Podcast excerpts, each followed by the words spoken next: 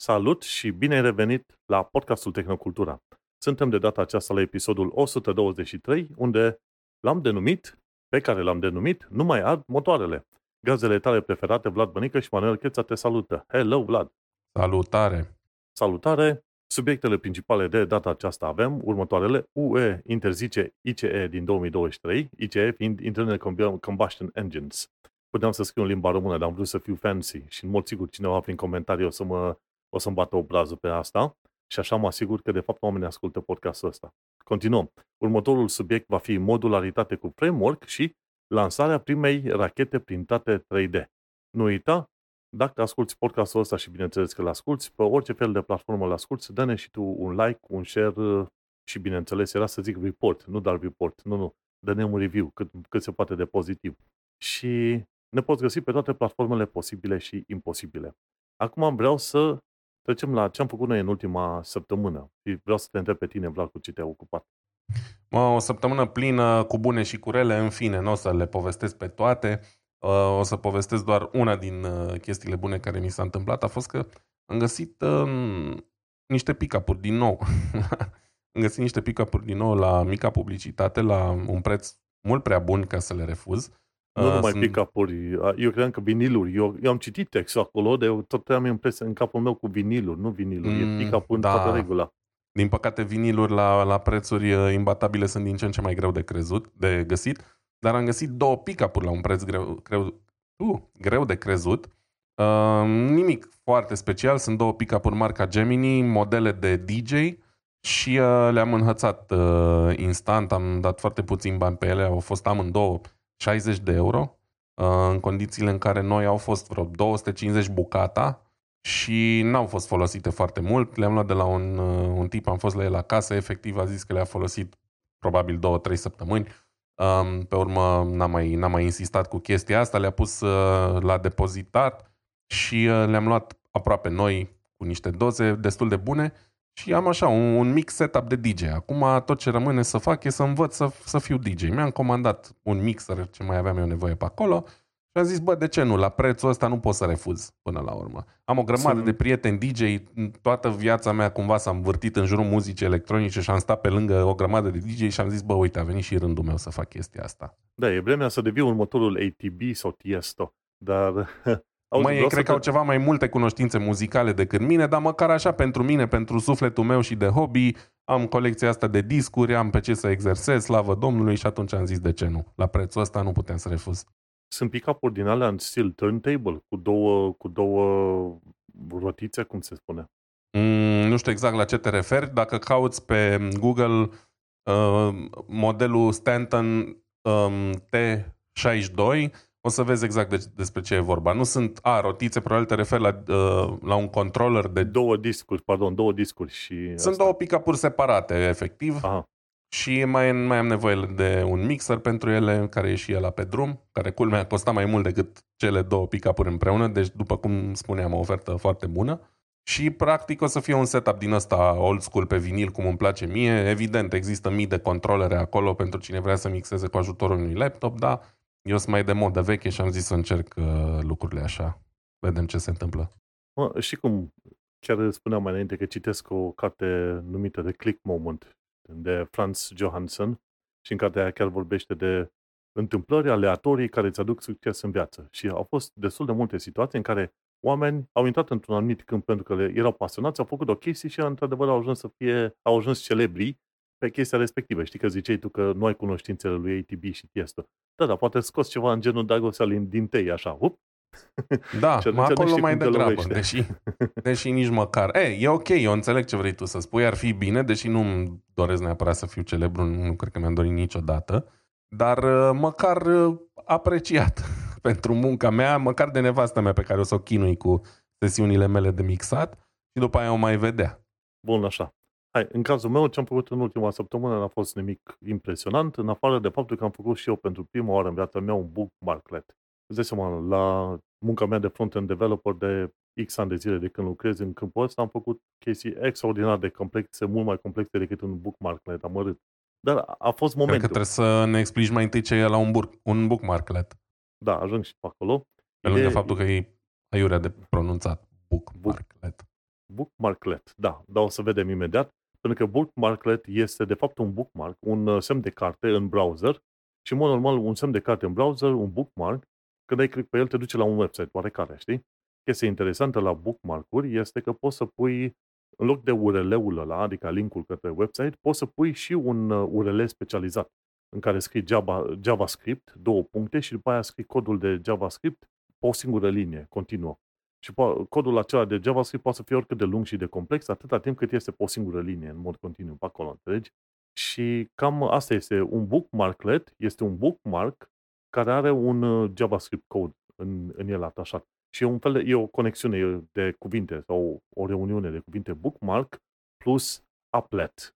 Știi? Applet, un fel de Java applet, faci un mic widget sau o aplicație mică de Java. Numai că noi nu avem Java applet aici, avem cod de JavaScript. Și atunci un bookmark din asta, ce, ce este?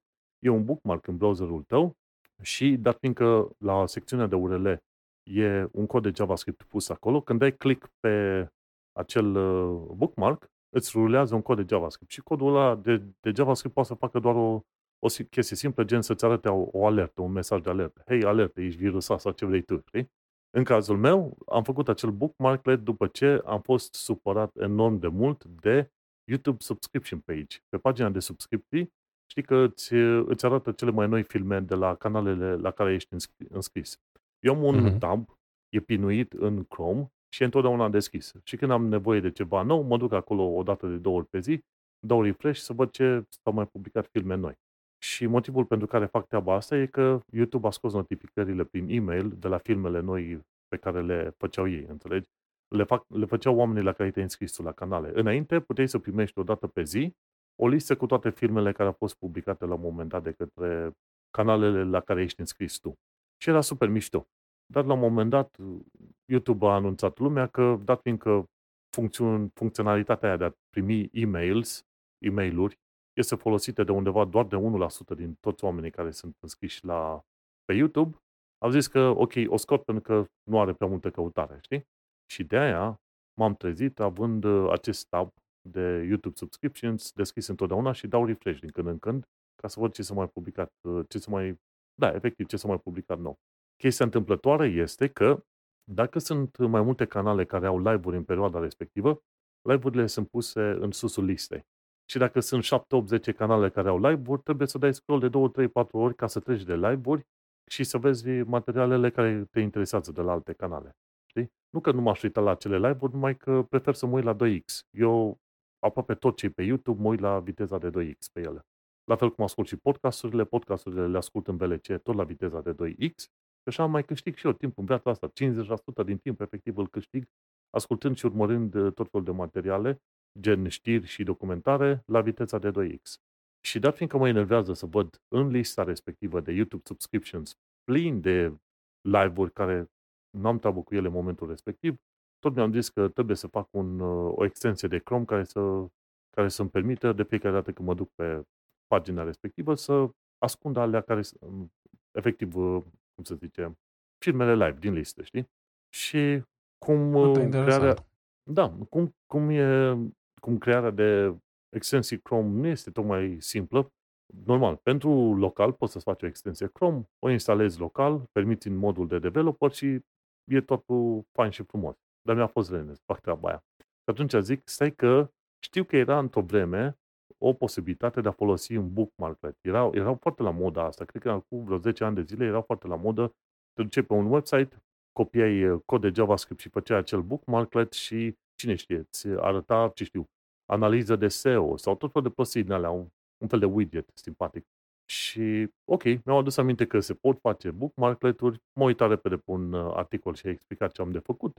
Am scris codul de JavaScript, așa, unul foarte rudimentar. Cine se uită acolo ar avea probabil 50 de comentarii de, de lăsat să-mi spună, băi, uite, n-ai făcut bine aici și pe acolo. Pe mine nu mă interesează aia. Mă interesează că mă duc pe bookmarklet, dau click pe el, mi-ascunde toate live-urile, pot să continui viața, știi? Așa că pentru prima oară în viața mea am făcut și un bookmarklet amărât. Am uh, pus linkul în show notes către articolul meu de pe manuelcheta.com și cine e interesat să aibă acel bookmarklet poate să copieze codul, să urmărească pașii și îl pune și gata. E, e pentru o chestie strict specifică de YouTube, de exemplu. Dacă YouTube schimbă ceva în codul structura codului paginii, în mod sigur acel bookmarklet o să, o să fie inutil. Pentru că e foarte dependent de structura uh, paginii respective, știi? Dar deocamdată merge, sunt bucuros și un lucru în minus la, la anxietatea pe care mi-o dau un milion de chestii din zi, înțelegi? De-aia zic. Deci cam asta am făcut. Nu mare lucru, dar uh, să știi că pe mine chiar m-a bucurat să am acel bookmarklet. Mai interesant. Uh, eu nu pot să zic că simt necesitatea asta pentru că la mine apar mult mai puține clipuri live, cel puțin la ce urmăresc eu pe YouTube. În schimb, o să-l încerc sau cel puțin o să încerc să mă uit în codul ăla și să văd dacă depistez ceva similar pentru YouTube Shorts. Pe mine mă enervează foarte tare YouTube Shorts și mi-ar plăcea ca ele să nu mi-apară la un loc cu celelalte clipuri normale. Pentru că în perioada asta sunt destul de puține, dar am avut o perioadă în care, adică la puțin timp după ce au apărut YouTube Shorts, în care toate canalele pe care le urmăream, mamă, erau fierte pe YouTube Shorts și toți postau în prostie numai din alea și sunt super enervante. Eu înțeleg că YouTube dorește să uh, mănânce din felia de tort al lui TikTok, doar că trebuie să-l separe lucrurile cumva, da? Adică e genul de conținut pe care nu îmi doresc să-l consum pe YouTube sau mi-ar plăcea să existe un YouTube Shorts complet separat de YouTube-ul normal. Și atunci o să văd dacă se poate face cumva să le dau pe la o parte, să le filtrez. Aia ar fi interesant. Păi uite că mi-ai dat uh, temă de casă cum ar veni. O să mă uit eventual și o să fac un alt bookmarklet pentru asta și o să pun conform uh, O să încerc și eu, o să-mi folosesc cunoștințele aproape zero de JavaScript ca să văd dacă depistez, uh, dacă depistez și eu ceva simplu de modificat pe acolo. Dar dacă mhm. nu, o să, o să mă întorc probabil la, la tine. Uh, facem în paralel și vedem cine face codul cel mai curat, așa. în mod sigur, tu că vei să te asigur că îl faci foarte bine pe acolo și asta. Dar o să-l pun pe chat GPT la treabă. Sau așa, să știi că o să reușești. Și uite așa, bun, deci și, și shorts, și aia oarecum mă cam enervează, dar nu așa de mult ca acele live-uri. Cam atât am avut în ultima săptămână. Hai să intrăm în subiectele tale. Bun, hai să intrăm. Um, vorbim iarăși despre autovehiculele uh, care îmi mănâncă zilele um, de atâția ani um, și mai, mai exact vorbim despre faptul că Um, cred că am mai menționat aici la podcast că Uniunea Europeană își doreau um, cu mare avânt să interzică orice fel de mașină cu combustie internă uh, din anul 2035, care cumva pare un pic prea aproape și eram cumva sceptic și am zis, bă, nu știu dacă chiar o să le iasă chestia asta, pare cumva prea aproape, eu sunt mai sceptic din fire, mai ales în ceea ce privește chestia asta și lucrând în industrie văd cam care sunt trendurile și No, oamenii lucrează într-adevăr și la mașini sau la motoarele electrice, la tehnologii de electrice, dar cumva nu s-au îndepărtat complet nici de motoarele cu combustie internă. Și um, cu câteva zile înainte ca um, legea asta să fie pusă pe masa comisiilor uh, din Uniunea Europeană, Germania a zis că vor sabota acest proiect de lege um, în forma sa actuală, o chestie la care nimeni nu s-a așteptat. Bineînțeles că le-au ținut partea și uh, cei din industria auto din Italia. Evident, Germania, cea mai mare industrie auto din Europa, cu siguranță. Um, o industrie care angajează, nu știu, milioane de oameni în total, în toate lanțurile sale și așa mai departe. Mm, e greu să pui niște limite atât de dure, știi, și să îngrădești atât de mult uh, niște chestii într-un termen destul de scurt, pentru că există uh, șansele mari să iasă un haos total.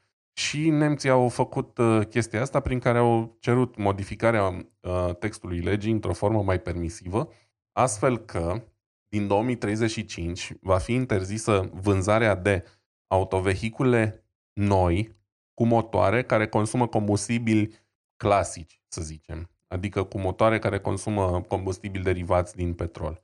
Cumva, mă rog, nu știu exact testul legii, nu contează atât de în detaliu, important de înțeles este că teoretic se vor mai putea vinde motoare cu ardere internă și după 2035, cu condiția ca acestea să folosească combustibili sintetici um, neutri din punct de vedere carbon. Da? Auzim foarte des chestia asta, carbon neutral, etc.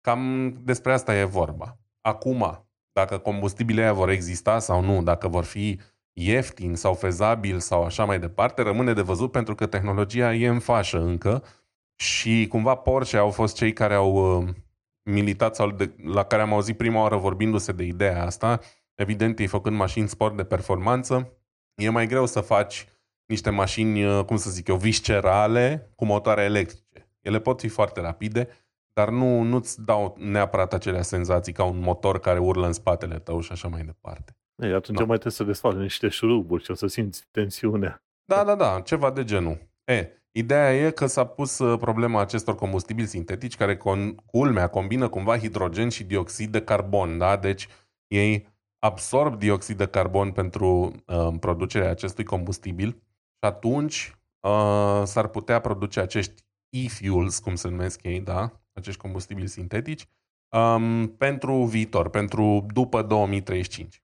Evident, există mult scepticism în direcția asta pentru că, după cum am spus, momentan toată lumea este super concentrată pe mașini electrice și mă gândesc că, nu știu, dacă ar fi cineva care să uh, meargă foarte puternic în dezvoltarea combustibililor sintetici, ar fi tot companiile petroliere de azi, în momentul în care, hai să zicem că nu vor rămâne, nu vor rămâne fără instrumentul muncii, dar uh, le va fi drastic uh, scăzută utilitatea din 2035.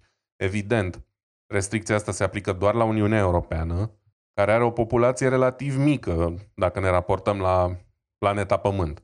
În Statele Unite cel mai probabil nu se va întâmpla chestia asta și au o populație comparabilă cu Uniunea Europeană. În China există șanse să se întâmple și acolo se merge mult pe, pe latura ecologică momentan, dar acolo sistemul, regimul, să zicem așa, e destul de imprevizibil, dar în India și în alte state din sud-estul Asiei, mai slab dezvoltate, mai ales financiar, nu se va întâmpla. Deci acolo vor exista motoare cu combustie internă mult și bine. Acum, de asta zic, dacă vor avea cu adevărat interes să dezvolte combustibile ăștia sintetici la un nivel la care să ni permitem și noi, rămâne de văzut. Dar ca idee au lăsat o portiță. Asta vreau să zic. N-au avut curajul să uh, nu zică nimic și să lase legea asta să treacă în forma ei inițială, ceea ce, na, sunt de acord că era un pic exagerat. Știi cum e legat de combustibilii ăștia eco sau eco-fuel, ce, ce vor ei să facă pe acolo? Gândește-te că hidrogenul ăla trebuie să-l obții de undeva. Dioxidul de carbon să zicem că poate lei din natură, că poate lei din natură, dar tu ai nevoie să consumi energie, catalizator și alte chestii ca să obții până la urmă un combustibil eco, cum ar veni. Și eco ce înseamnă? Tot ceva în genul metanului sau pe direcția aia, metanol, etanol, poate ceva de genul la care e un alcool, de fapt, nu este chiar uh, ce avem noi, benzină, benzen și alte tâmpenii din alea, știi? Deci uh, e foarte curios uh, dacă, dacă se găsesc facilități, de ce nu? Pentru că nu o să mai, ideea, ideea generală ar fi să nu se mai genereze așa de mult dioxid de carbon, că de aia se face mișcarea asta, nu de dragul Ba chiar din potrivă, să-l folosim la ceva util, să-l absorbim, știi? Pentru că în momentul de față uh, cantitatea de, bio, de dioxid de carbon din atmosferă crește într-un ritm alarmant și trebuie găsite utilități sau moduri de a-l capta. Dar după cum ai spus și tu, va fi nevoie clar de cheltuială de energie pentru că aici se spune că se produce folosind hidrogenul. Păi da, dar știm că pentru a produce hidrogen acum, pentru mașinile care folosesc celule cu hidrogen, se, chestia asta se face momentan cel mai simplu și cel mai ieftin arzând metan. Știi? Și atunci ajungem iarăși la un, la un paradox. Noi facem hidrogen și zicem, vai, mașina mea consumă hidrogen, eu sunt foarte prietenos cu mediul. Și în spate e cineva care arde tone de gaz metan ca să producă hidrogen, știi?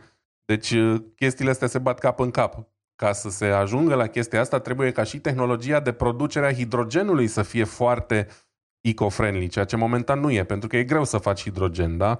Cele mai comune două metode sunt asta cu uh, metanul, care nu știu exact cum funcționează, nici nu vreau să zic o prostie, și alta e prin electroliză din apă, care iarăși e, electroliza înseamnă consumare de energie electrică, știi? Pe care îl poți uh, obține ecologic doar din surse regenerabile, ceea ce momentan e puțin plauzibil, să zicem. Știi? Deci uh, multe probleme de rezolvat, cu alte cuvinte. Când ai zice că, uite, oamenii găsesc o soluție, apar alte 10 probleme pe lângă care trebuie rezolvate, ca să se ajungă cu adevărat la soluția respectivă. Dar, pentru noi interesant, că rămâne să vedem cum, cum vor găsi soluția respectivă. E bine măcar că se face push asta pentru 2035. Chiar la început am zis 2023 din greșeală, că UE interzice motoarele astea cu de internet din 2023, dar e din 2035, pardon, scuze. Da, nu. Dar din 2023 chiar ar fi fost trist. Bun, și hai să mergem la știrea mea de la Universe Today, care este un website de care publică tot felul de știri legate de spațiu. Spațiu astronautică, astronomie, ceva de genul ăsta. Ce am aflat de curând este că Kazakhstan a preluat controlul Baikonur. Pentru cei care nu știu, Baikonur este spațiodromul folosit de către ruși să lanseze uh, sateliții, rachetele, să lanseze tot felul de lucruri cu rachetele rusești. Și se pare că toată cearta asta a ieșit uh, în urma faptului că Rusia nu, Rusia nu și-a mai plătit, uh, să zicem, vreo câteva zeci de milioane de dolari pe ultimul an de zile pentru menținerea controlului uh, a, a, asupra, să zicem, spațiul portului, ca să zic așa. E drept că Rusia mai are vreo câteva porturi chiar pe teritoriul Rusiei, numai că nu sunt atât de bine construite și făcute pe cum este cel de la, din Kazakhstan. Și îți dai seama, cam, cam pe același motiv cumva Rusia a sărit pe Ucraina prin 2014, pentru că ucrainienii nu mai vreau să prelungească la un moment dat, uh, să zicem, uh, contractul pentru prezența, uh, să zicem, armatei, să zicem, navale ruse în zona Crimea, știi? La fel, probabil te pomenești că Rusia mai devreme sau mai târziu se duce și peste Kazakhstan, pentru că Kazakhstan efectiv au luat controlul Baikonur și au arestat oficialii de acolo, înțelegi? Deci ăștia s-au dus puternic pe ei. Un motiv le dă, un motiv le dă, îți dai seama. Dar uh, până la urmă, na, și ție, dacă nu-ți plătești curentul, stai curentul, mie la fel. Deci, cum să zic eu, e normal până la urmă. Diferența e că la urs nu e nimic anormal, înțelegi? Și trebuie să te aliezi Diferența e că noi nu putem să atacăm uh, transelectrica dacă ne taie curentul. Da. Și de aia zic, uite, se apar certuri și prin alte părți și oricum cumva ai văzut că NASA de ceva ani buni s-a orientat către SpaceX. Până la urmă, nu neapărat că SpaceX ar fi cei mai buni și cei mai inovativi. Au chestii super mișto pe care le fac, însă au vrut să fugă cei de la NASA cât mai repede de, de ruși, pentru că vedeau cumva la orizont că treburile nu sunt foarte ok pe acolo, înțelegi? Și tocmai de aceea se face și un push foarte mare pentru industria asta de, de lansare a rachetelor în spațiu în, în zona SUA, înțelegi? Multe companii da. din asta private, asta e și ideea. Dar uh, e foarte interesant, uite, se ceartă oamenii și în cer și pe pământ, cum ar veni pe chestii din astea, știi? Baikonur, deocamdată, este încă un spațioport suficient de bun și suficient de puternic, care a avut zeci și zeci de lansări de-a lungul anilor, înțelegi? Deci, uh, doar aia vreau să zic așa, o știre destul de scurtă, ca să zicem așa, certurile continuă și în spațiu și pe pământ. Da, e, las, ei se ceartă, știi cum e, doi se ceartă, al treilea câștigă, câștigă Statele Unite, către care o să se orienteze probabil uh, mai mulți călători spațiali, să zicem așa, în condițiile în care de la Baikonur nu se zboară. Um, NASA era dependentă de Baikonur, că după ce n-a mai existat programul ăsta Space Shuttle, um, americanii nu mai aveau nicio rachetă cu care să trimită persoane în spațiu. Știi?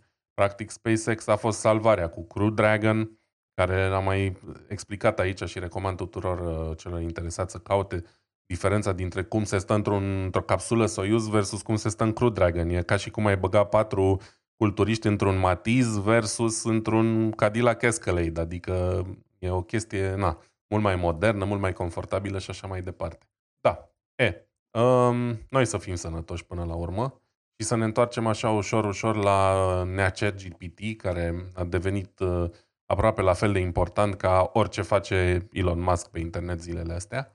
Um, și o chestie care mi s-a părut amuzantă, na, pe lângă multele utilizări ale lui ChatGPT despre care am mai vorbit și vom mai vorbi, mi s-a părut amuzant că există și oameni care își ocupă timpul, nu știu, ori au prea mult, ori uh, sunt pur și simplu prea creativi, își ocupă timpul cu tot felul de proiecte care inițial par inutile, um, și anume un entuziast din Singapore, pe numele său Yo Keng Meng, a făcut o variantă de ChatGPT sau un client de chat GPT, mai bine zis, pentru MS-DOS. uh, MS-DOS, nu știu cum să zic, n-am mai folosit probabil de prin 93, 94, ceva de genul. Primele uh, mele tangențe cu un PC au fost în MS-DOS când știam să mă duc în folderul cu jocuri și să lansez Supaplex sau The Lost Vikings sau chestii de genul ăsta. Um, și evident, un sistem de operare depășit și în 95, dar rămite acum. Dar uite că omul ăsta și-a pus mintea la contribuție și a zis de ce nu, trebuie să încercăm să facem o variantă de ChatGPT care să funcționeze pe computere retro. Și a reușit să facă chestia asta pe un PC IBM din 81 cu un procesor de 4,67 MHz, adică de cât vine asta? 1000 de ori mai puțin puternic decât ce e în ziua de azi standard, când avem procesoare de 4,5 spre 5 GHz. Ceva Asta de dacă genul. ei numai și numai după gigahertz, dar acum pe fiecare, pe fiecare ciclu de instrucțiuni se fac mult mai multe lucruri decât făceau procesoarele înainte. Dar asta e Absolut. altă treabă. Absolut, da. Ăla e un procesor cu un singur nucleu de 477 MHz cu o tehnologie diferită, învechită și așa mai departe. Ideea e că omul ăsta nu e la prima chestie de genul ăsta, el a făcut și un uh, client de Slack pentru Windows 3.1 care am impresia că e primul Windows pe care îl știm noi, adică imediat după MS-DOS a fost Windows 3.1.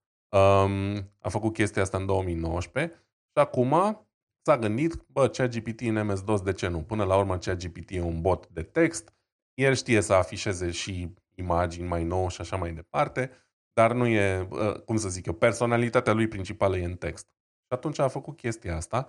Evident că n-a fost foarte ușor să o facă, pentru că, evident, pe lângă faptul că MS-DOS e foarte depășit, um, îi lipsesc niște chestii native, da? Îi lipsește, um, am impresia, posibilitatea nativă de a se conecta la internet. Um, îi trebuie, um, trebuie compilat într-un anumit fel, pentru că ChatGPT e făcut să funcționeze pe platforme 64 de biți și DOS era pe 16 biți și atunci evident că a trebuit compilat din 64 de biți în 16 biți, da? și nu e atât de simplu ca nu știu, să împarți la 4, da? Mai, sunt chestii mai complicate de făcut pe acolo. Și, um, a, um, ChatGPT um, funcționează doar prin conexiuni criptate HTTPS și evident că nu există sau nu exista HTTPS nativ pentru MS-DOS și atunci omul nostru a creat un proxy HTTP to HTTPS care să traducă ce se întâmplă acolo, răspunsurile între protocolul necriptat și cel criptat, în fine, o complicăciune dar um, foarte interesant este că funcționează.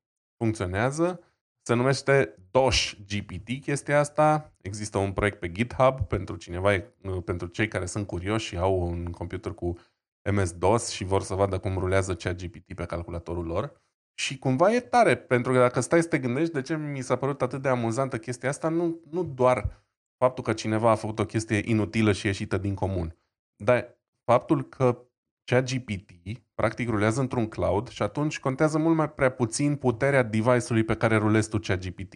Important e să aibă posibilitatea să se conecteze la internet. Știi? Și mi-a dat așa un feeling din ăla de, de uh, Fallout, știi? Sau de un joc din ăsta în era steampunk, în care pare că se îmbină chestiile low-tech cu computere vechi care fac chestii mult prea high-tech pentru vremea la care au apărut ele, știi? Nu știu dacă, dacă se înțelege ce vreau eu să explic. Adică... Da, cu, cu Pip Boy. Pip Boy. Exact. Și are, are așa un aer de Pip Boy pe bune, în condițiile în care îți dai seama, poți să interacționezi cu un computer vechi de 32 de ani, uh, cu o putere mai slabă decât sticla mea de apă de pe birou sau decât circuitul din microfonul de pe care vorbesc acum și totuși capabil să uh, ruleze cea mai puternică unealtă de chat uh, AI-powered disponibile la, la ora actuală, să zic. Știi? Știi cum? Stă, cred că trebuie să și explic ce este Pip-Boy, pentru că nu toată lumea joacă Fallout. Jocul ăsta Fallout e un joc 3D, uh, post-apocaliptic și personajul principal de obicei are un, o mănușă inteligentă, cu ecran, cu butoane, cu ce vrei tu pe acolo. Și mănușa aia inteligentă îi permite să se orienteze pe hartă, să caute tot felul de misiuni, să salveze jurnal, să facă upgrade-uri și inclusiv să își dea seama ce anumite părți ale corpului inamicului să împuște sau să lovească, știi? Și da. ce, exact ce ai zis și tu, pe acolo. Nu ai nevoie ca acea inteligență și putere de procesare să fie în acea mănușă. În a, nu, nu de fapt mănușă, este pentru antebraț, știi? E un fel de aparat pentru antebraț. Nu ai nevoie de procesare este, acolo. E un smartwatch de anii 60 într-un univers paralel, să zicem, ceva de genul, da? E ca și cum ai avea la încheietură un, un televizor cu tub. Cam asta e Pip-Boy. Da. Și normal, cum ai zis tu, nu e nevoie de prea multă putere de procesare dacă te poți conecta undeva pe internet să transmiți informațiile astea. Cred că următorul nivel ar fi să trimiți un SMS către chat GPT și să-i spui, ok, uh, povestește cum este ceva sau dă-mi un sumar al știrilor și atunci chat GPT îți trimite un SMS înapoi. Și tot legat de chat GPT, dacă tot ai pomenit aici ce cerințe minime, mi se pare că la un moment dat da, cei de la Computer World au scris un articol care povestea de plugin-uri pentru chat GPT. Și cam uh, acolo îți dai seama când, o, când o, un, uh, o tehnologie nouă devine platformă. Când îi permiți posibilitatea de a se extinde, de a merge ceva mai departe. Și odată ce ai, de exemplu, ChatGPT-ul și pro- oferi un API prin care să te conectezi la ChatGPT și permiți oamenilor să construiască, construiască plugin-uri, aplicații ce vrei tu, atunci platforma respectivă sau tehnologia respectivă chiar devine o platformă. Și în articolul ăsta de la Computer World chiar spuneau că au fost create plugin-uri chiar pentru Instacart, de exemplu, sau pentru Shopify, pentru Slack și, pe Vol- și pentru Wolfram. Deci sunt uh, situații în care o să poți uh, rezolva probleme matematice foarte complexe cu pluginul de la Wolfram. Și este foarte interesantă faza asta. Dar fiindcă știm că ChatGPT nu știe să calculeze matematică, poți să păcălești ChatGPT-ul că 2 plus 2 e 5. Chiar a făcut ăștia experimentul. Mm-hmm. Știi? Și atunci când uh, instalezi pluginul de Wolfram Alpha, e, nu mai păcălești ChatGPT-ul legat de matematică, îți dă peste nas, te trimite prin niște integrale ăleiești. Și e foarte faină faza asta că se, se vede cum domeniul devine tot mai mare. Și chiar uh, ce am fost informat chiar de curând, mi se pare am primit, uh, am citit o știre, ori un e-mail, nu mai știu, că sunt, primesc surse, știri printr-un milion de surse. Microsoft, știi că noi discutam la un moment dat, va implementa AI în, uh, efectiv, în Office, în Office Online, cum ar veni, în serviciile Office 365. Uh-huh. Și atunci, uite-te că se face un push foarte mare și, într-un fel, este chiar ok. A, plus că am înțeles că Slack, o aplicație pe care o folosesc foarte mulți oameni la muncă, aia la rândul său va primi un upgrade cu ChatGPT. Și o să-i da. pot zice, ok, anunță-mă și de Teams. viitoarele întâlniri sau cum? Și Teams, cum spuneam săptămâna trecută. Deci, practic, uh, pe lângă Office, adică în sensul de Word Excel, uh, mai multe aplicații din astea de chat intern, să zicem, de chat de business uh, primesc chestia asta.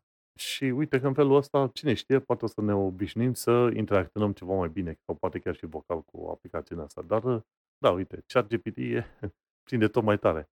Hai să... Um, da. Scuze, atâta mai vreau să menționez, dacă toți suntem la capitolul ChatGPT, um, pe blogul personal, Bill Gates, um, love him or hate him, bine, nu prea ai de ce să-l urăști, um, dar uh, postează, um, are un blog personal, în fine, destul de interesant, care se bazează în primul rând pe uh, filantropia lui și pe chestiile pe care le face în lume și a scris un, uh, un articol interesant care se numește The Age of AI Has Begun, chiar zilele trecute, pe 21 martie e scris și um, vorbește acolo un pic despre care crede el că e viitorul uh, sistemelor uh, AI sau um, al unui chatbot de genul ChatGPT. E interesantă lectura, uh, mai ales cum pune el um, în pers- din perspectiva lui filantropică um, niște chestii destul de interesante, uh, niște aplicații destul de interesante pentru ChatGPT, de exemplu în medicină, da? în locuri în care medicii sunt puțini sau inexistenți, um, ChatGPT poate deveni un ajutor uh, pentru diagnosticarea bolilor, mai bun decât a căuta pe Google, să zicem. Da? Nu în momentul actual, dar pe viitor. Și, în fine, povestește el mai multe chestii acolo și pentru cine e curios despre părerea lui Bill Gates pe, pe tema asta, evident, fondatorul Microsoft, care more or less deține ChatGPT acum, vă recomand să citiți gatesnotes.com e site-ul sau căutați Bill Gates blog pe Google și găsiți.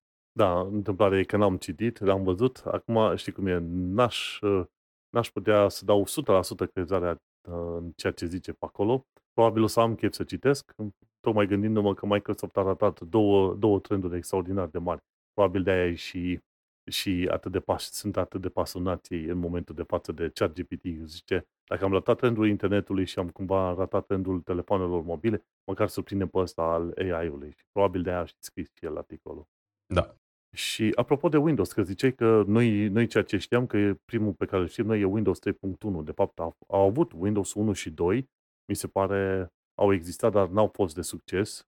Erau cumva bazate pe, uh, din ce știu eu, pe MS-DOS, deci efectiv adăugau o interfață în asta grafică pe MS-DOS și, cum îi zice, Windows 3, până la urmă, și el ar fi fost un eșec dacă până la urmă nu reușeau să rezolve o problemă de memorie, că înainte Windows, Windows 3 inițial nu putea să acceseze mai mult de 64 de kg de memorie, ceva de genul ăsta. Uh-huh. Și au reușit să rezolve problema respectivă și după aia a fost un succes. Și ideea lor cu Windows-ul a fost oferim oamenilor o platformă, avem grijă ca platforma asta să fie prezentă peste tot în Windows și peste ea mai punem programe care sunt utile pentru oameni, gen Excel și PowerPoint și așa mai departe.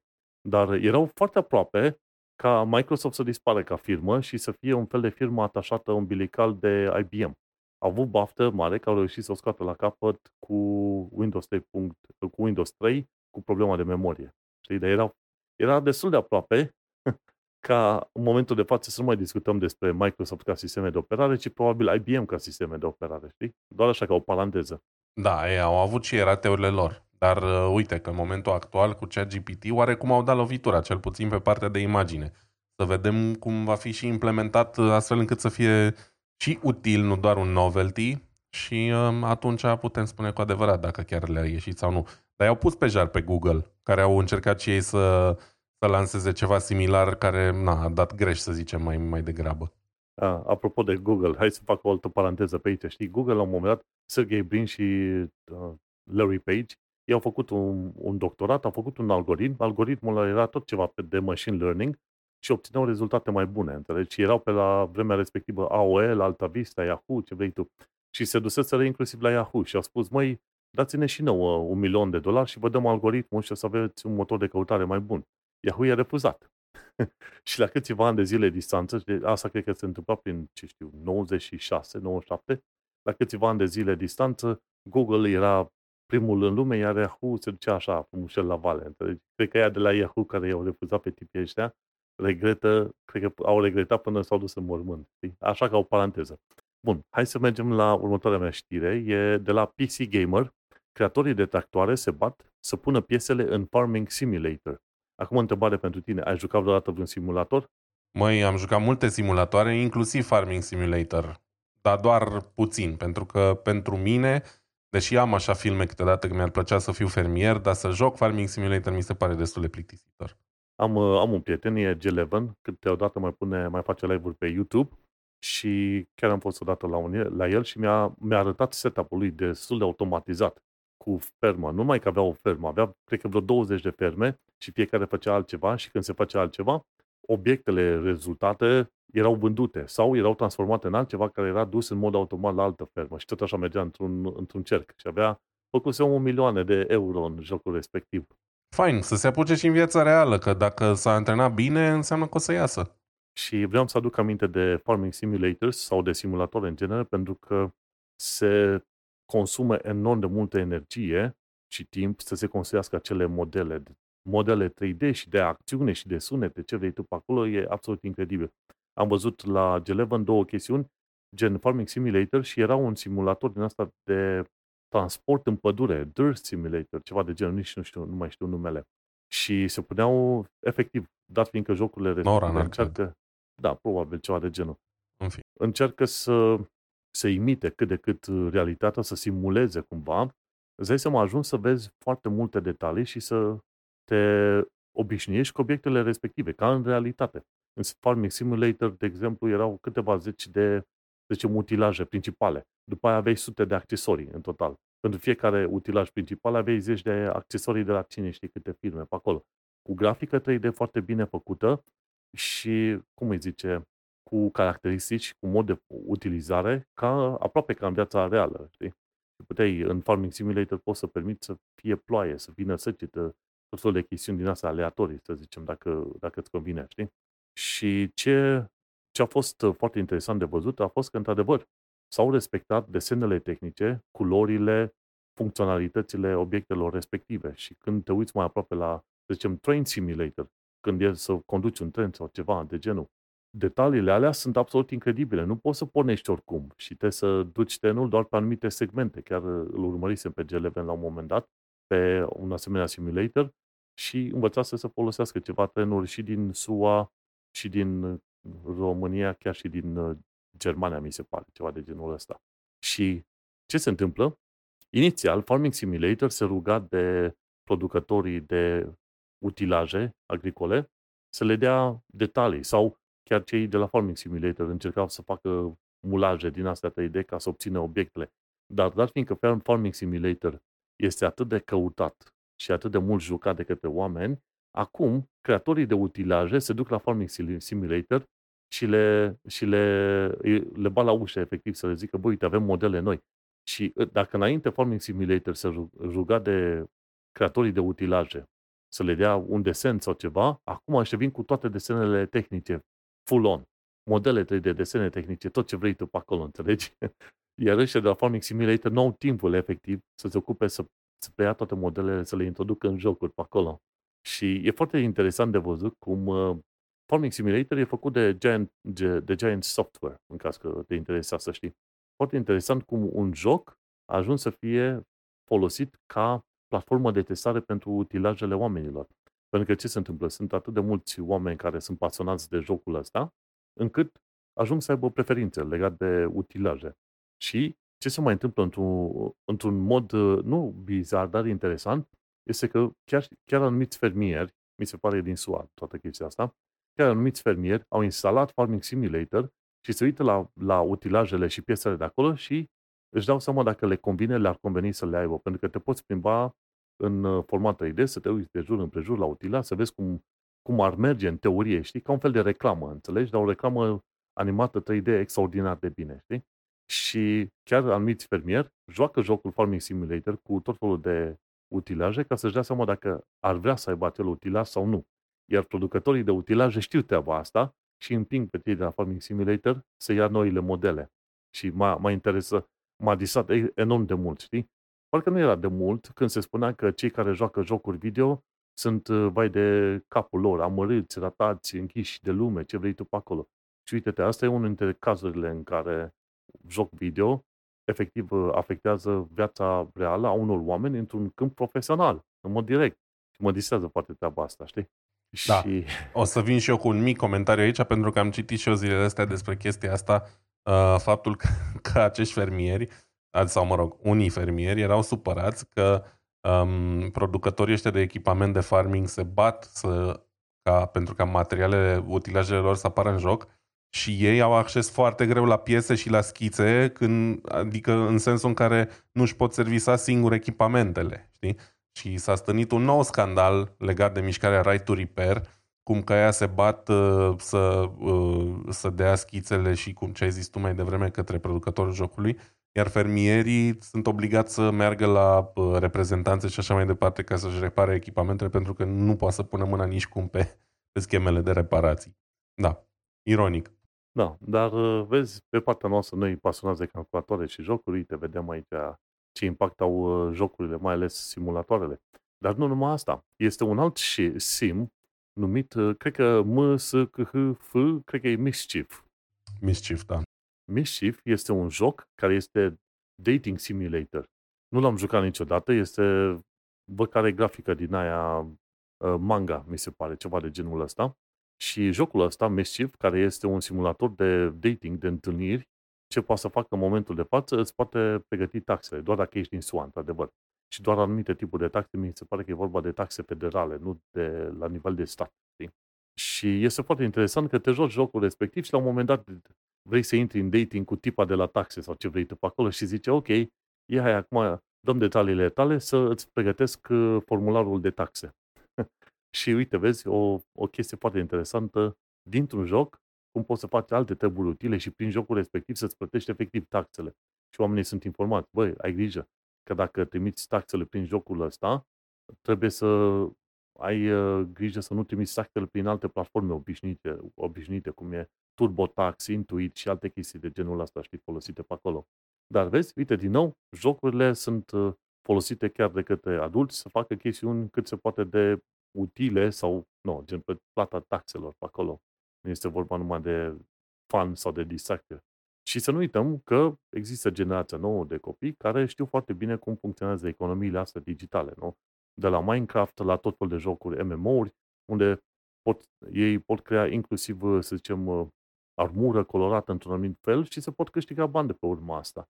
Economia asta digitală și a jocurilor video este mult mai puternică decât doar faptul că e un joc și gata. Le-ai jucat și la revedere, ceea ce e foarte simpatic, dar e un întreg ecosistem digital acolo. Și asta e o chestie, să zicem, uh, foarte valoroasă, ca să, ca să zic așa. Dar cam atât am vrut să zic, uite, jocuri care te ajută în viața reală în mod direct, cu lucruri.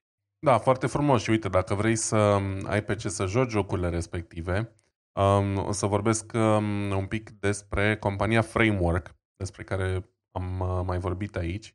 Um, este vorba de un producător de laptopuri nou care oferă pe piață ceva diferit de ce oferă uh, producătorii tradiționali de laptopuri, um, prin prisma faptului că tot, uh, tot șpilul la laptopurile framework e că ele sunt făcute intenționat să fie servisabile. În timp ce companiile consacrate ca HP, Dell și mai știu eu care în, fac Lenovo și așa mai departe, fac laptopuri din ce în ce mai inaccesibile pe capitolul reparabilitate, um, framework, uh, ideea din spatele framework e fix um, chestia asta cu right to repair, dreptul de a-ți repara produsul cumpărat. Și um, toată, toată schema din spate e că oferă niște laptopuri cu performanțe foarte bune, da, moderne, um, momentan doar de 13 inch, adică o dimensiune mică, da, ok pentru um, 2023, um, configurabile și pe care poți alege să ți le montezi tu însuți, dacă te simți în stare, sau pe care le poți cumpăra gata montate, um, dar pe care le vei putea uh, upgrada pe viitor. Da? Să zicem că peste 4 sau 5 ani procesorul tău devine uzat moral, el funcționează, dar nu mai e neapărat performant și vrei, uh, ai nevoie de ceva nou. Ei bine, cu un laptop framework nu va trebui să schimbi laptopul cu totul, presupunem că display-ul merge încă perfect, că carcasa e într-o stare bună, hardul și așa mai departe și vei putea comanda doar placa de bază cu microprocesorul integrat, le vei schimba în laptopul tău și vei continua treaba pe mai departe. Mai mult decât atât, ce oferă mișto um, ăștia de la Framework, oferă posibilitatea ca a fost, adică vechea placă de bază, să o poți folosi în continuare, pentru că plăcile lor de bază vin cu SoC-ul, cu procesorul, cu chip video integrat, să zicem. Um, până acum era vorba doar de Intel, um, în curând și AMD Ryzen, cu patru porturi USB 3 și cu, am impresia, inclusiv cu niște memorie RAM acolo, sau poți monta tu memorie RAM pe placa respectivă de bază. Și există deja destule proiecte pe site-urile astea de prototipare cu imprimante 3D, există deja niște carcase pe care poți să ți le printezi tu singur și în care poți băga placa respectivă de bază și cu ajutorul unui modul HDMI USB-C, de exemplu, să-ți faci un mini calculator, un multimedia PC, de ce nu? Sau un calculator mic pentru birou, pentru cine nu are nevoie pentru gaming, doar pentru task-uri Office și așa mai departe. Mai nou și Cooler Master fac o carcasă mișto pentru acest uh, scop, um, de dimensiunile potrivite și așa mai departe. Deci, practic, cum am spus, ideea e reparabilitate, upgradabilitate da? Uh, și mai puține gunoaie electronice, să zicem. Um, după cum am spus, varianta de 13 inch era disponibilă până acum doar cu Intel, cu procesoare Intel Core de generațiile 11, 12 și 13 și încă sunt disponibile la ei pe site. Uh, generația 13 este în pre-order încă. Și mai nou, uh, este disponibil și cu procesoare AMD Ryzen mobile, care sunt extrem de performante, comparabile cu ce oferă Intel um, și oferă, am impresia, vreo două variante, un Ryzen 5 și un Ryzen 7. Um, generația cea mai nouă de mobile, nu știu exact, nu scrie aici care variantă. Nu contează, e 7040. Chiar, chiar vreau să zic, chiar vreau să și zic că am, au și de la AMD acum și atunci e foarte bine. Chiar Linus zicea, uite, avem și de la AMD și de la Intel, toată lumea trebuie exact. să fie exact. mulțumită. Exact. Deci, um, din ce în ce mai multe variante disponibile și mai mult decât atât, um, în curând vor oferi și un laptop de 16 inch, care e de fapt cel mai interesant uh, momentan, să zicem așa. Bine, 16 inch pentru mine e mult prea mare. Dar 16 inch poate fi un workstation perfect pentru cineva care are propriul business, de exemplu, și lucrează mult, cel mai mult de acasă, dar uneori are nevoie să ia și laptopul cu el.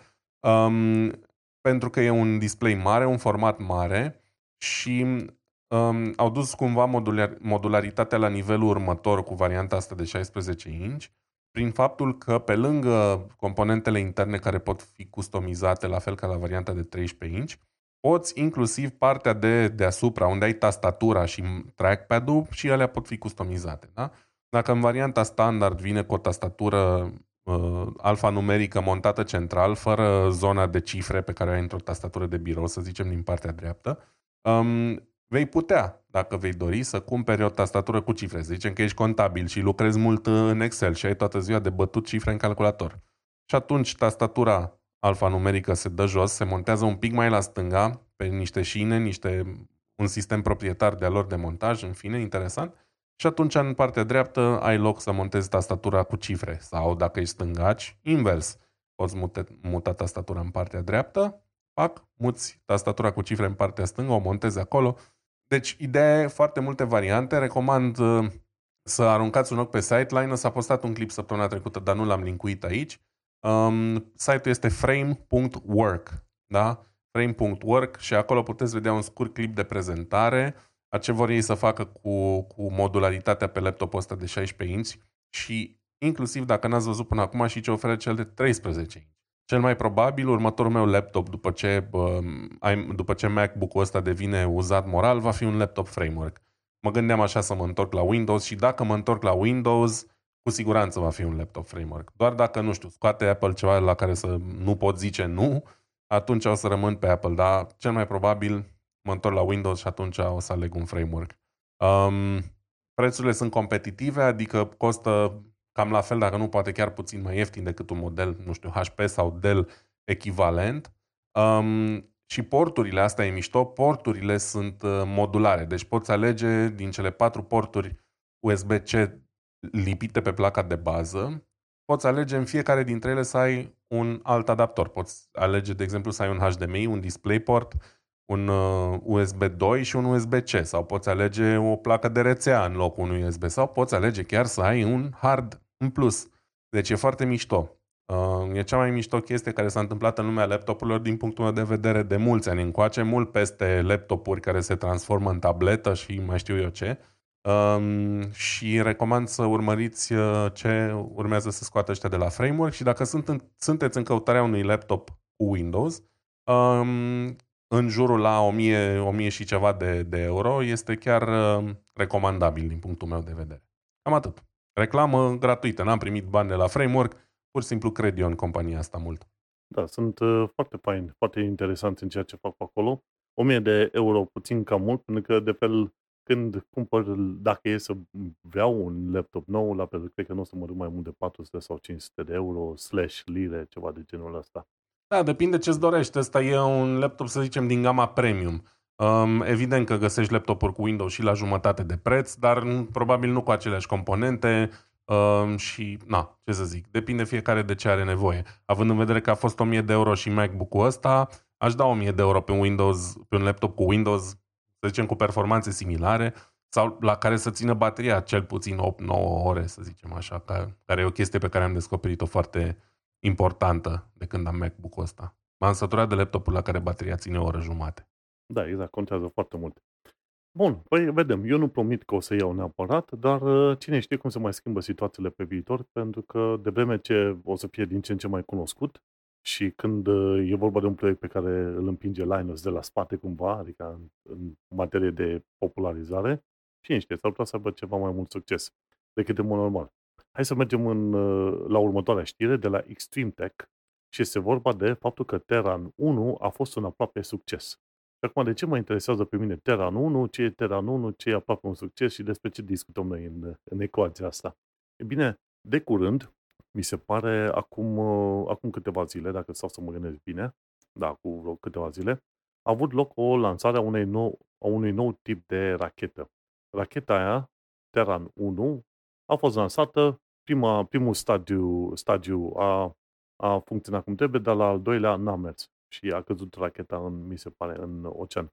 Și Terran 1 este o rachetă de la Relativity Space. Relativity Space este un startup din SUA care face rachete printate 3D. În mod normal, pentru o rachetă, nu ai numai tuburile alea obișnuite, ai tot felul de piese pe acolo. Știi că, în mod normal, când te uiți la o rachetă, ce ar fi? Ai tubul, un tub cu două, două substanțe chimice care sunt amestecate, au niște pompe pe acolo și gata. Dar adevărul este că ai de-a face cu mii de piese care trebuie să funcționeze toate bine într-o asemenea rachetă. Nu e vorba de rachete din asta de artificii, pentru că acolo nu prea ai multă tehnică, să zicem, comparativ cu rachetele care sunt folosite pentru a lansa, ce știu, sateliți sau oameni în spațiu.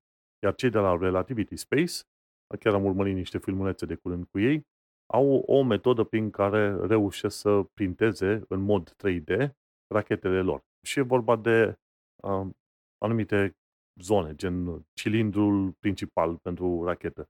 ori zona de ajutaje, știi? Zonele, trunchiurile alea de con, care trebuie să aibă anumite forme și care la rândul lor trebuie să aibă, să zicem, tubulatură de jur împrejur ca să fie răcită cu uh, azot uh, lichid, de exemplu, pentru că, în mod normal, la temperaturi de mii și mii de grade, ajutajele respective s-ar, uh, s-ar topi și s-ar strica toată, toată distracția acolo, știi? Dacă îmi permiți o secundă, am impresia că am mai vorbit noi despre ei în momentul în care printau racheta asta.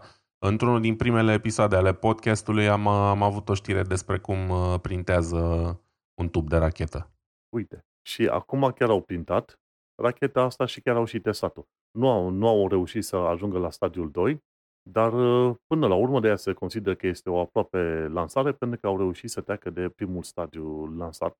Stadiu? Stadiu, așa îi zic, nu știu, probabil mă... Stadiu, cu G. Stadiu, cu G.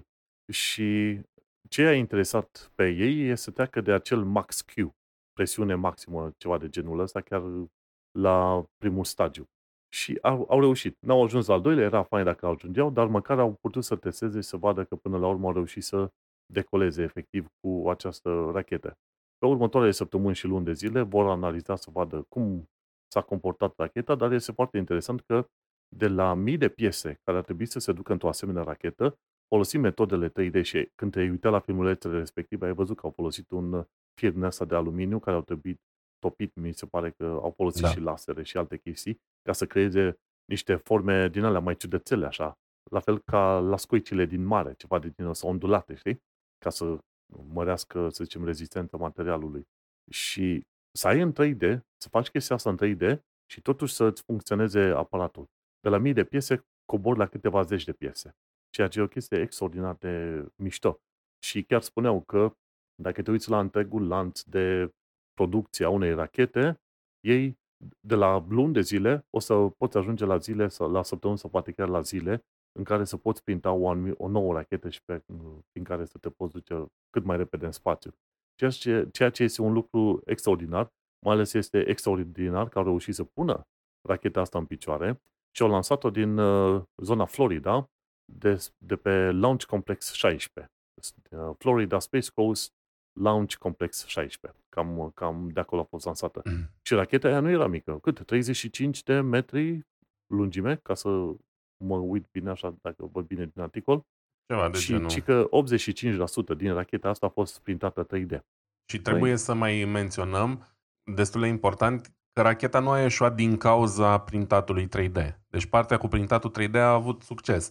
Motivul pentru care a ieșuat e că nu s-a aprins motorul stagiului 2, care nu cred că a fost printat 3D. E un motor de rachetă probabil similar cu ce folosește SpaceX sau oricine. Deci partea cu printat 3D corpul rachetei, aia e în regulă. Deci au demonstrat că uh, o rachetă poate zbura după ce a fost printată 3D prin faptul că a trecut de Max-Q. Mm-hmm.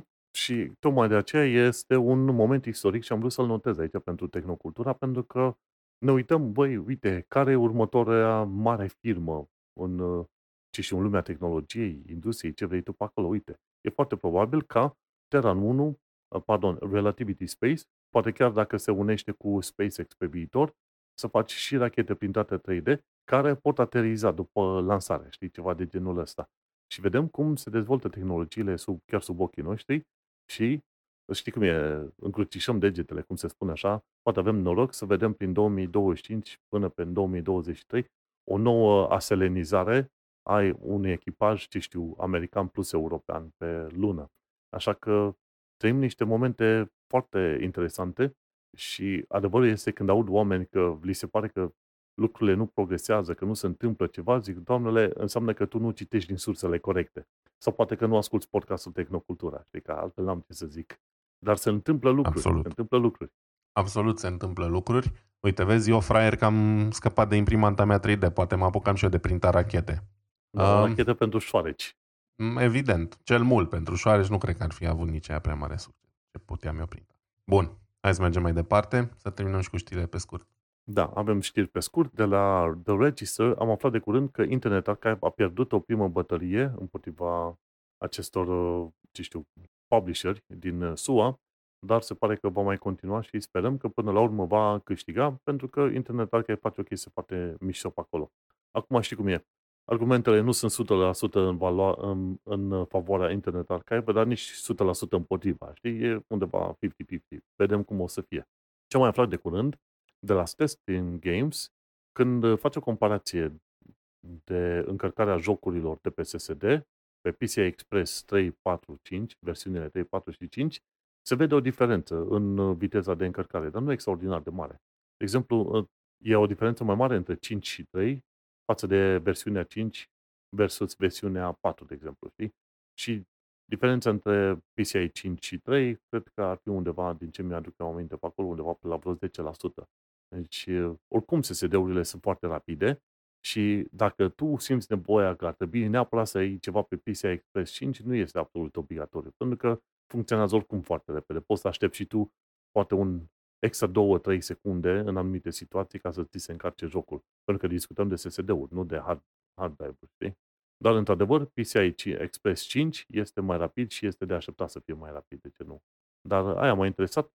Vedem diferențe micuțe așa, dar uh, oamenii nu trebuie să se agite să aibă cea mai nouă tehnologie ever, pentru că, efectiv, nu, nu este util să, să faci un asemenea rat race, cum e în limba engleză, știi, să fii în cursa asta nebună tot timpul.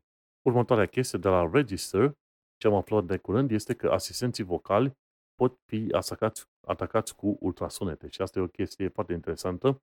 Să zicem că tu ești într-un meeting de Zoom cu cineva și acel cineva știe de vulnerabilitatea asta a asistenților uh, vocali. Trimite semnale prin, uh, prin microfon, trimite semnale din astea ultrasunete, asistentul vocal le preia și începe să facă comenzile respective, gen du-te pe site, dă click pe, pe zona respectivă. Și au, au testat chestia asta, articolul a fost scris pe Blipping Computer, eu am pus acolo uh, the, da, The Register, dar e de fapt site-ul Blipping Computer. Și care este treaba? Chestia asta nu este, n-a fost descoperită in the wild, în, uh, folosită de oameni, ci a fost uh, descoperită de către niște cercetători și ei ce au spus, atacul se numește NUIT, NUIT, Near Ultrasound Inaudible Trojan, Troian, așa, deci un troian inaudibil cu unde aproape de ultrasonicce. Și atunci este foarte interesant pentru că ultrasonicele, oamenii nu, nu pot auzi ultrasonicele și asta înseamnă că totuși microfoanele le pot prelua. Și este foarte interesant pentru că discutăm de un studiu academic făcut de către oamenii de la, de la cercetători de la Sun, uh, University of Texas in San Antonio și University of Colorado din SUA. Și atacurile astea numite NUIT funcționează împotriva Apple Siri, Google, Microsoft Cortana și Alexa de la Amazon. Deci orice înseamnă din asta, cum se zice, cum se zice asistent uh, audio, poate să fie preluat și, mm, și atacat, ca să zicem așa, de genul ăsta. Și acum ei au exprimat, au explicat uh, cum funcționează toată treaba asta și, bineînțeles, dacă tu participi la o ședință și ai căștile pe urechi, telefonul tău, bineînțeles, nu va fi afectat. Dar uh, riști în alte situații, să zicem că te băga pe un site mai ciudățel, unde se propagă anumite știri, care zici tu, sau mă uit la un filmuleț din asta cu pisici funny, ei, pe fundal, acel filmuleț poate să aibă și ultrasunete, care mai apoi să fie reproduse de către boxe, ca mai apoi să fie preluat de telefon și să fie telefonul nostru să se ducă cine știe pe site-uri să încarce malware. Și e un nou, un nou mod prin care poți fi atacat. Asta vreau să spun oamenilor, trebuie să fim ceva mai atenți în ceea ce privește tehnologia, pentru că, cine știe, mâine, pe mine, dacă vezi că uh, Google sau asistentul tău pornește în mod aleatoriu, probabil trebuie să-l asculti, să-l ascunzi undeva sau chiar să-i tai conexiunea de internet. Cam atât am avut de zis și cam atâta cu știrile pe scurt. Vreau să te întreb dacă ai ceva shameless plugs, Vlad. A, nu mai am niciun shameless plug. Da, Digital Analog pe YouTube. N-am mai încărcat nimic de ceva vreme, n-am mai fost timp. A fost în orar, n-am avut lumină bună. În fine, probleme din astea de lumea a treia. Așa că nu mă mai laud cu nimic. În cazul meu, lumea mă poate găsi pe manuelcheța.com, unde am în continuare podcastul Un Român în Londra și unde povestesc, bineînțeles, tot felul de năzbâtii ce vin mie în cap, știri pe care le urmăresc, le citesc, lucruri pe care le descoper de gate de viață în UK și așa mai departe. Și cam atât. Îți mulțumim că ai ascultat uh, podcastul nostru. Noi ne mai auzim pe săptămâna viitoare. Succes! Numai bine, ceau!